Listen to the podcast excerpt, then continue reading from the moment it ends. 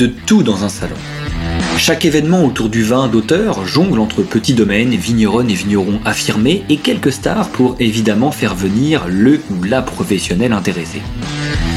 Les organisateurs d'Artigues Monkiff ont invité Sébastien David, Philippe Viret ou encore Matthieu Barret, des vignerons amoureux de leur terroir et à la réputation mondiale assurée. Ces trois grands partagent un point commun en plus d'être célèbres. Ils font et élèvent leur vin dans des contenants aux formes et aux matières originales, loin de la traditionnelle barrique de chêne. On écoute. Bonjour Sébastien David. Bonjour. Comment ça va ? Super. Donc merci en tout cas d'être venu sur le salon Artigues Monkiff. Si je t'ai sollicité aujourd'hui pour ce podcast, c'est pour parler évidemment contenant, notamment amphore ou béton. Est-ce que déjà avant de commencer, tu peux te présenter ? Sébastien David, moi je suis vigneron dans la Loire à Saint-Nicolas-de-Bourgueil. La particularité du domaine, c'est qu'on travaille depuis 2009 sur des contenants alternatifs. Donc 2009 avec les premiers œufs en béton de chez Nomblot. Puis après des œufs extrudés de chez Cerex en Suisse. Et puis 2013, je suis passé sur les amphores. Alors, qui est un faux ami, parce qu'on ne dit pas amphore, on dit jarvinaire. Les amphores, ce sont des bouteilles, on va dire, comme on voit chez Astérix et Obélix, avec des bouteilles de 6 litres. Amphore, ça veut dire deux oreilles. Mais c'est un faux ami, bon, c'est ce qui se dit dans le monde du vin. Il faut juste reclasser, parce que chaque pays a sa tradition et dénomme ses jarvinaires par différents noms, juste par connaissance de volume. Rappelle-moi un peu déjà ton domaine, quand est-ce que tu l'as créé ? Aujourd'hui, c'est en grosso modo combien d'hectares, combien de bouteilles ? Alors moi, je suis revenu, j'ai travaillé 7 ans aux États-Unis de 92 à 99, je suis revenu en 99 et j'ai repris le domaine de mes grands-parents à l'époque et sur une quantité de 5 hectares. Et puis mes parents sont partis à la retraite en 2012, donc on a cumulé les deux et j'ai aujourd'hui 15 hectares de Cabernet Franc sur Saint-Nicolas-de-Bourgueil où je ne fais que des vins de France. Parce que je suis sorti complètement d'appellation, mais on ne produit que des rouges. Revenons du coup à nos contenants. À la fin des années 2000, tu es passé dans, comme tu dis, des contenants alternatifs. Quel était l'objectif pour toi ? Pourquoi tu as pris cette direction ? En fait, c'est par dégustation en 2008, dans une des premières Raw et London Wine Fair, j'ai rencontré les premiers Géorgiens, dont un des plus connus de par le monde, qui est John Wunderman de Pheasant Tears, et j'ai rencontré surtout un pope, un moine, avec qui j'ai pas mal discuté. Alors c'était très long parce que c'était un peu le téléphone arabe à chaque fois, parce que lui ne parlant que géorgien, à traduire en russe, qui traduisait en anglais, qui revenait en français, les blagues étaient très longues. Mais ça m'a surtout surpris, c'est au niveau du grain et de la capacité à ces vins, dans ces contenants ovoïdes ou alternatifs, d'avoir une expression et une pureté et une sensation rétro-olfactive qui était énorme. Et ça m'a choqué tout de suite, avec des cépages que je ne connaissais pas, parce que les 540 cépages géorgiens, évidemment, il n'y en a aucun en Europe, et c'est là où c'est intéressant, c'est qu'on est vierge de toute sensibilité. Mais ça m'a vraiment interloqué et je me suis dit, c'est là-bas qu'il faut aller. Donc tu as commencé avec quel contenant pour la première fois ? Alors pour la première fois, c'était les œufs en béton en 2008. Puis après, sur les terres cuites, je suis allé en Italie dans un premier temps parce que c'était ce qui était le plus accessible au niveau kilomètre. Puis après, je suis tout de suite allé en Géorgie, Arménie, chercher des qvevri en Géorgie et des carasses en Arménie. C'est combien de litres alors la taille de ces contenants ? Je fais toujours... Par essence, dès le départ, quand j'essaye un nouveau contenant, je prends la valeur d'une barrique. Donc j'essaye de 200-250 litres. Pour vraiment faire des vinifications à part, où à chaque fois, de toute façon, je vinifie dans une barrique, je vinifie dans une qvevri, je vinifie dans une carasse et je vinifie dans un petit garde-vin de 300 litres. Et comme ça, je vois ce que ça amène ou ce que, justement, si c'est un avantage ou un inconvénient. C'était ma prochaine question, enfin en tout cas l'une de mes questions. Quelle différence entre tous ces contenants finalement ? Est-ce que tu arrives, toi, maintenant, avec l'expérience, à voir vraiment l'effet, le goût, les saveurs selon les contenants que tu utilises ?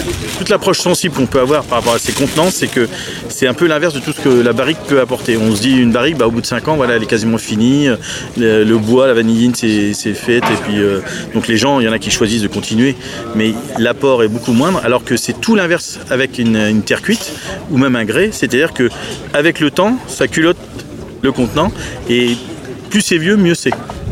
Et même là, maintenant, je vinifie avec des carasses arméniennes qui sont de 1917 et 1925. C'est des Rolls. Ça travaille tout seul, ça fermente tout seul, on n'a même besoin de rien faire. La seule notion qui est de plus en plus intéressante, où là je fais des études et je suis en train d'écrire un livre là-dessus, c'est le côté bombé et ovoïde de la forme de ces contenants alternatifs. On était parti sur une base au début avec l'œuvre de Nomblot sur le rapport du nombre d'or, hein, 1,618 par 1 mètre. Et en fait, on se rend compte que pour le volume du vin et pour la finesse et l'élégance du vin, il faut des contenants les plus ronds possible. En fait, voilà. Pour qu'il soit toujours en mouvement, mais que ça soit, qu'il n'y ait pas trop de verticalité. Parce que si tu prends la verticalité, en même temps, quand tu fais de la macération, bah, que ça soit un petit peu ou pas avec de la rafle ou sans rafle, tu vas prendre ce côté tendu, mais qui peut avoir le côté végétal aussi tendu. D'accord. Alors que quand tu prends sur la rondeur, tu as toujours ces aspérités et puis le côté matière qui accroche, qui fait que les lisses sont toujours coupées, tournent toujours en mouvement, mais tu as un côté bombé, femme enceinte, qui arrive et qui te donne une plénitude au vin. Et alors, plus dur à faire et plus cher ? Est-ce que tu peux nous raconter ? Plus cher, oui, évidemment, plus cher, parce que c'est, en gros, sur les contenants, alors aujourd'hui, ça devient de moins en moins vrai, parce que la terre cuite se démocratise, et il y en a de plus en plus de produites, et c'est surtout que le chêne, de l'autre côté, bah, devient de plus en plus cher, parce que là, ça se raréfie. C'est-à-dire que moi, j'ai commencé dans les années 99-2000, une barrique valait 350 €, neuve, il y a encore 2-3 ans, ça valait 700, et l'objectif pour les tonneliers, c'est de passer à 1 400 € pour les 225 ou les 220. D'ici 3, 4, 5 ans. Et tu as des exemples de prix, toi, pour tes cuves ? On est, là, du coup, on est en gros à 3,80 € du litre. Donc après, bah, ça dépend du volume que tu prends. Mais sur le même ratio, on va arriver sur les mêmes notions. C'est-à-dire que de 1 400 la barrique, on va être à 1 700. Mais il y a les frais de port. Parce que là, c'est pas du chêne français. C'est de la terre. Et la terre qui vient d'Arménie, c'est 6000 bornes. Point commun, avec le bois, l'évaporation. Est-ce que tu dois houiller plus souvent que dans une barrique ? Alors la chance que j'ai, c'est que moi je vinifie dans la Loire, dans les caves dans le roc, les caves souterraines. Je suis à 27 mètres sous terre et 800 mètres à l'entrée, donc j'ai très peu d'évapotranspiration, on va dire ça comme ça. La vraie différence, non, c'est ça. C'est quand tu as une forte différence entre l'intérieur de ton contenant qui est 100% humide avec le vin et qu'à l'extérieur tu es à 50%, oui, tu as un échange très fort, mais que ça soit pour de la barrique ou pour de la terre. Après, c'est vrai que la terre étant plus poreuse au départ, c'est souvent une évaporation, une part des anges qui est plus importante. Mais moi, j'arrive, en étant à 85%, 87% d'hygrométrie, à avoir très peu de pertes. J'en suis à 2 litres, 3 litres par an, ce qui représente 1%, ce qui est même moins que la somme autorisée par l'administration. Et d'un point de vue pré-vendange, avant la vendange, comment tu nettoies tous ces contenants ? C'est plus compliqué quand même que de l'inox, oui, parce que en fait, la terre naturelle n'accepte pas le fait d'avoir de produits chimiques sur elle. Quand tu dis produits chimiques, c'est quoi ? Des acides, de la soude, etc. Ce que tu pourras avoir. De toute façon, les barriques, c'est à peu près pareil. On peut les échauder, etc. Maintenant, il y a des ionisateurs. L'idée, c'est quand même de jamais laisser vide une qvevri, une amphore, une jardinière. Il y a toujours quelque chose dedans. Et du fait du mouvement naturel à l'intérieur, il n'y a jamais trop de tartre qui se dépose ou de matière colorante qui se dépose sur les côtés. Et après, quand tu la vides, tu la soutires et que tu vas la remplir 2 jours après avec du raisin, de la vendange neuve, en fait, juste un coup de balai brosse, c'est comme un coup de brosse à dents. Juste un coup de balai brosse, un peu d'eau chaude, à 60-80 degrés. Donc pour conclure, niveau goût et saveur, et si tu devais retenir 2-3 grandes idées, nous informer sur 2-3 grandes idées, parle-nous un peu du goût, qu'est-ce que ça a changé sur ton vin ? Sur les vins, en fait, c'était une autre proportion que ça peut donner au vin. Quand je travaillais dans les œufs en béton, on était avec le cul en bas, on va dire le culbuto, donc c'était 1/3 en bas, 2/3 sur la montée. Et donc là, on a la remise en suspension, puisque naturellement, par ce nombre d'or et ce chiffre, ça remet les liens en suspension. Et l'axe central, c'est vraiment un point à cendre, un point chaud. Donc ça remet les liens en suspension et sur les côtés, ça coupe toutes les lies. Et du coup, ça fait une finesse, une élégance, mais une vraie colonne vertébrale qui monte les vins. Quand on travaille sur la terre cuite, souvent, on est plus rond déjà, j'essaye, mais on est en 2/3, 1/3. Et là, du coup, on ouvre. Et comme on a une micro-oxygénation qui est beaucoup plus forte, ça te fait une plénitude au niveau des vins qui arrive plus tôt. Alors au début j'avais un peu peur parce que je me disais si on fait des 6 mois, 9 mois, 1 an d'élevage, est-ce qu'on va pas tuer et suroxygéner sur toi, tu les laisses en moyenne, ça va de combien de... C'est, en fait moi je les laisse 1 an. C'est-à-dire de vendange à vendange, c'est-à-dire que comme j'évite pas, je remplis les raisins et je fais 3 mois de macération et puis dès que les macérations sont finies, on presse, on réincorpore du marc, on réincorpore les vins et on les laisse jusqu'à 2 jours avant les vendanges. D'accord, ok. Allez. Donc c'est jamais, première chose, c'est jamais vide. Sébastien, merci beaucoup. Mais de rien, c'était un plaisir. Et puis, hâte de venir sur le stand pour déguster tes vins élaborés dans des contenants alternatifs. Au revoir. Merci beaucoup.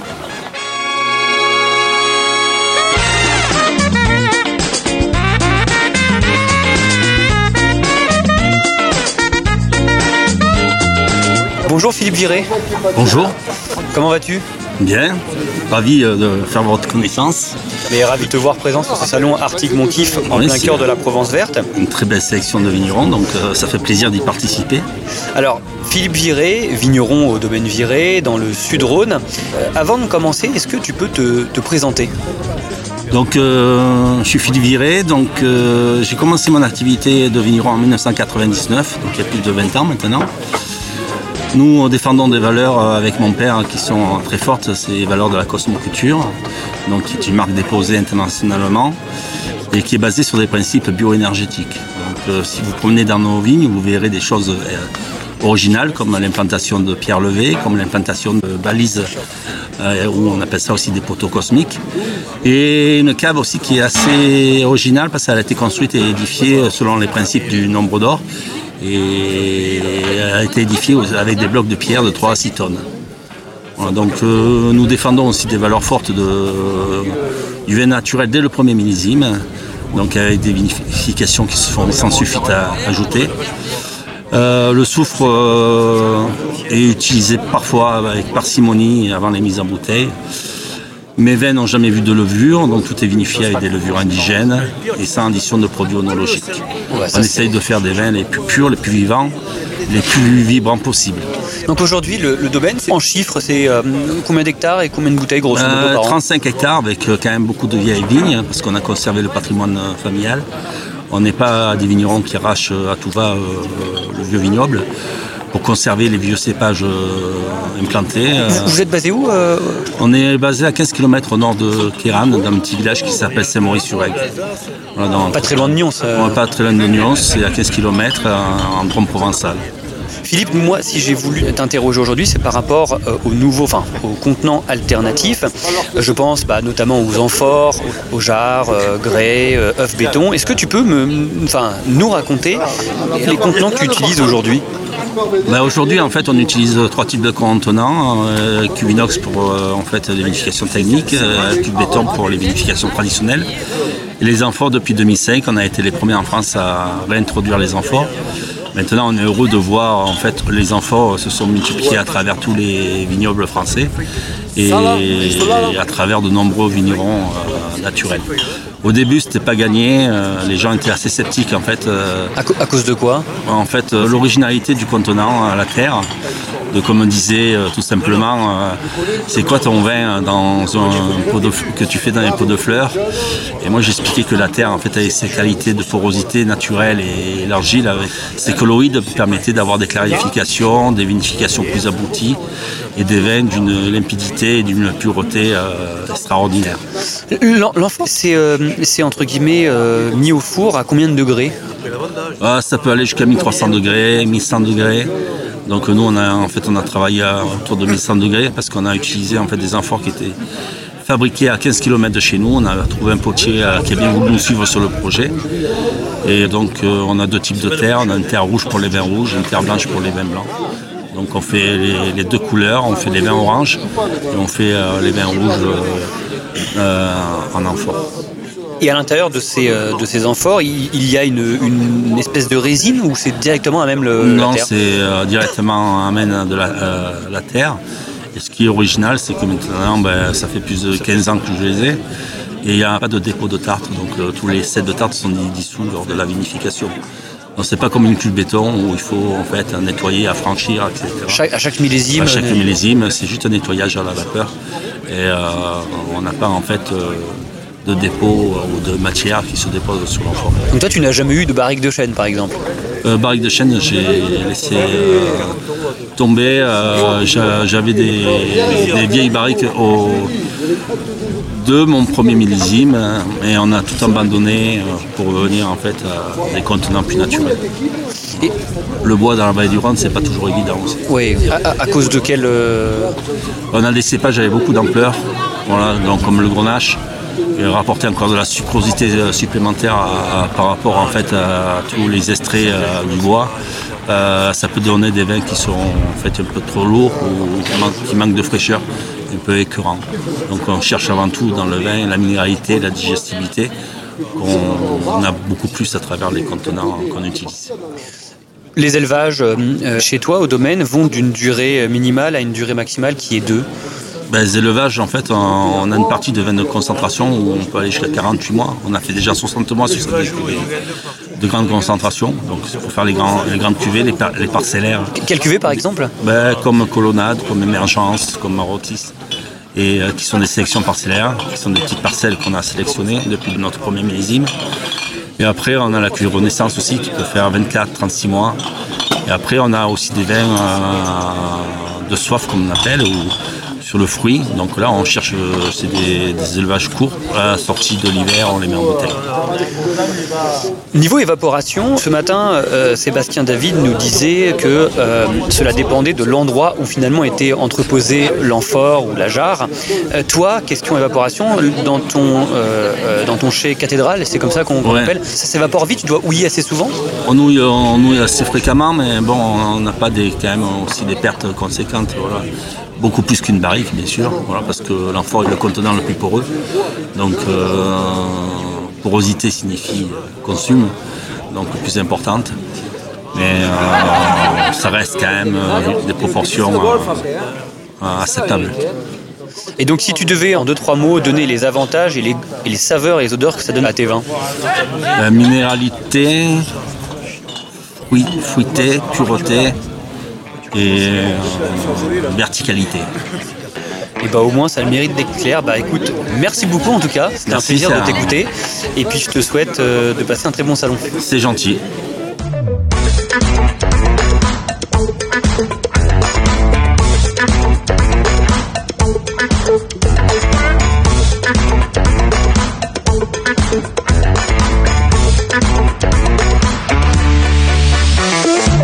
Matthieu Barret, bonjour. Oui, bonjour. Comment ça va ? Ça va bien, un joli petit salon, donc un événement sympathique, dans un beau domaine, dans une belle région. Tu connaissais la Mongestine un peu avant ou pas du tout ? Je connaissais de nom, par Pierre, qui est notre importateur oui, okay. De la même famille, mais je ne les avais jamais rencontrés en vrai. Est-ce que, avant de démarrer cet échange, tu peux te présenter ? Moi, je suis Matthieu Barret, j'ai un domaine à Cornas, donc dans l'Ardèche, vallée du Rhône-Nord, donc sur des granites, de 20 hectares à peu près, avec majoritairement du Cornas, 11 hectares, et puis un peu de Côte-du-Rhône qui est sur la commune de Cornas, en rouge et en blanc.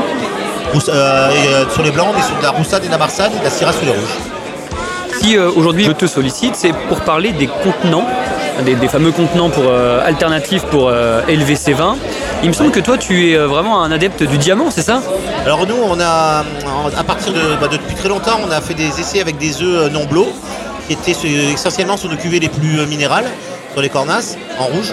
Et petit à petit, c'est vrai qu'on a éliminé les barriques, parce qu'on trouvait que les bois séchés et fatiguaient nos vins. Donc on a commencé à travailler sur les formes ovoïdes, et les diamants sont apparus, ont été créés à peu près, on a eu les premières séries il y a 5 ans à peu près. Et c'est vrai que c'est un contenant qui nous convenait bien parce que c'était bien pour vinifier, c'était bien pour élever, avec des jolis contacts de lit et aujourd'hui le contenant qu'on utilise le plus.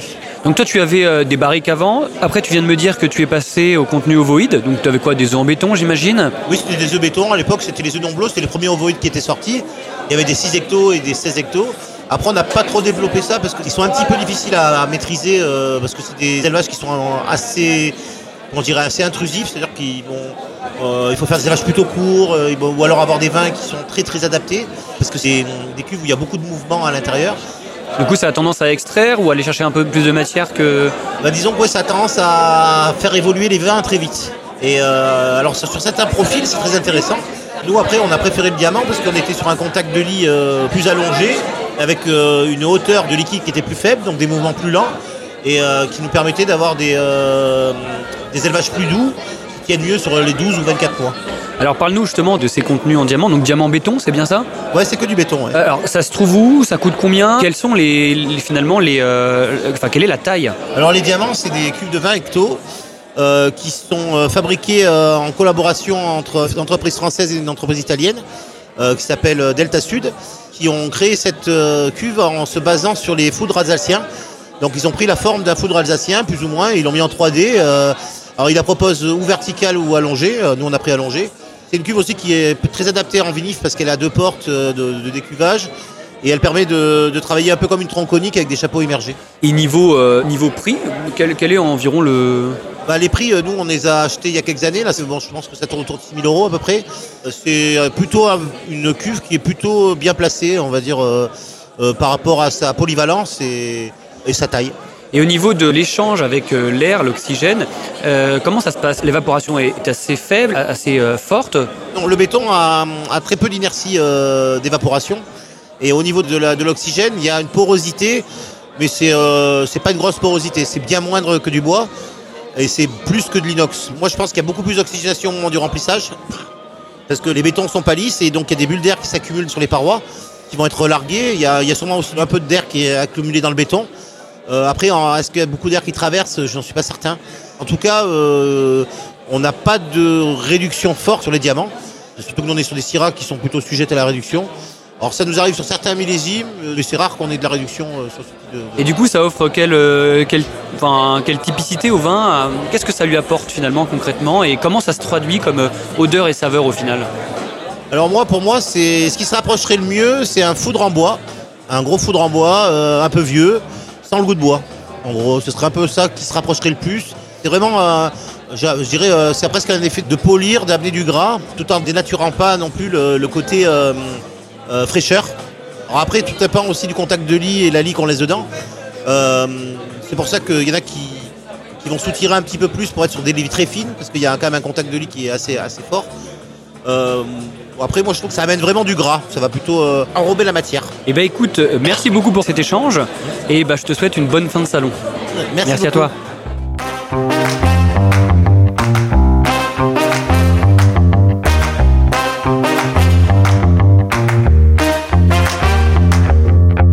Dans ce deuxième épisode, vous avez découvert l'intimité d'un chai de trois grands vignerons.